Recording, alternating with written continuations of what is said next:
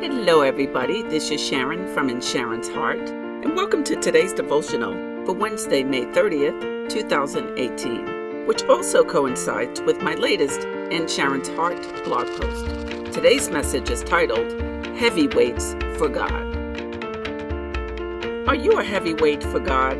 If so, that means you are unqualified to do what you're doing. You know that? Do you know why?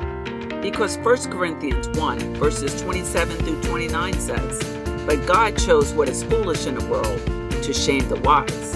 God chose what is weak in the world to shame the strong.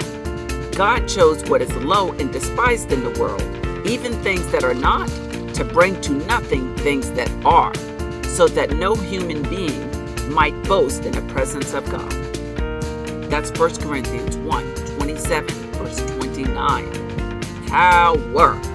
So there you have it. If you are doing the will of God, then you are really unqualified to do everything you're doing and will do.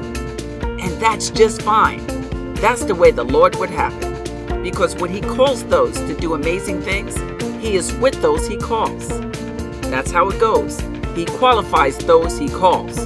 So don't worry about the fact that you started low, or you might even be lower than you want to be right now the Lord is going to lift you up. He's going to do all He said He would do in your life, and you're going to be impactful for His kingdom. Believe it.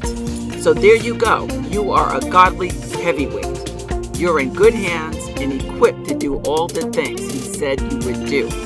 So, congratulations are in order for you. Be encouraged in that today.